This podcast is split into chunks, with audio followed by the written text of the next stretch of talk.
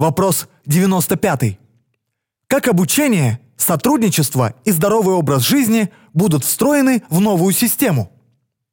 Если мы желаем, чтобы наши дети строили конструктивные и положительные отношения друг с другом и стали полезными для общества людьми, нам нужно создать среду, которая генерирует желаемое поведение.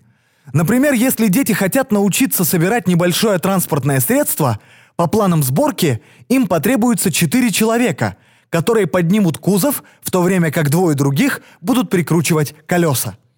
Оставшиеся части будут монтироваться по тому же принципу. Для полной сборки потребуется взаимопомощь и сотрудничество каждого.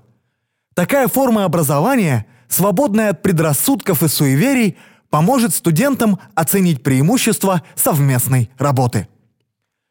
Задания в наших школах – не будут обязательными и монотонными. Они не будут построены на принципах соперничества. Дети будут непосредственно включены в процесс обучения.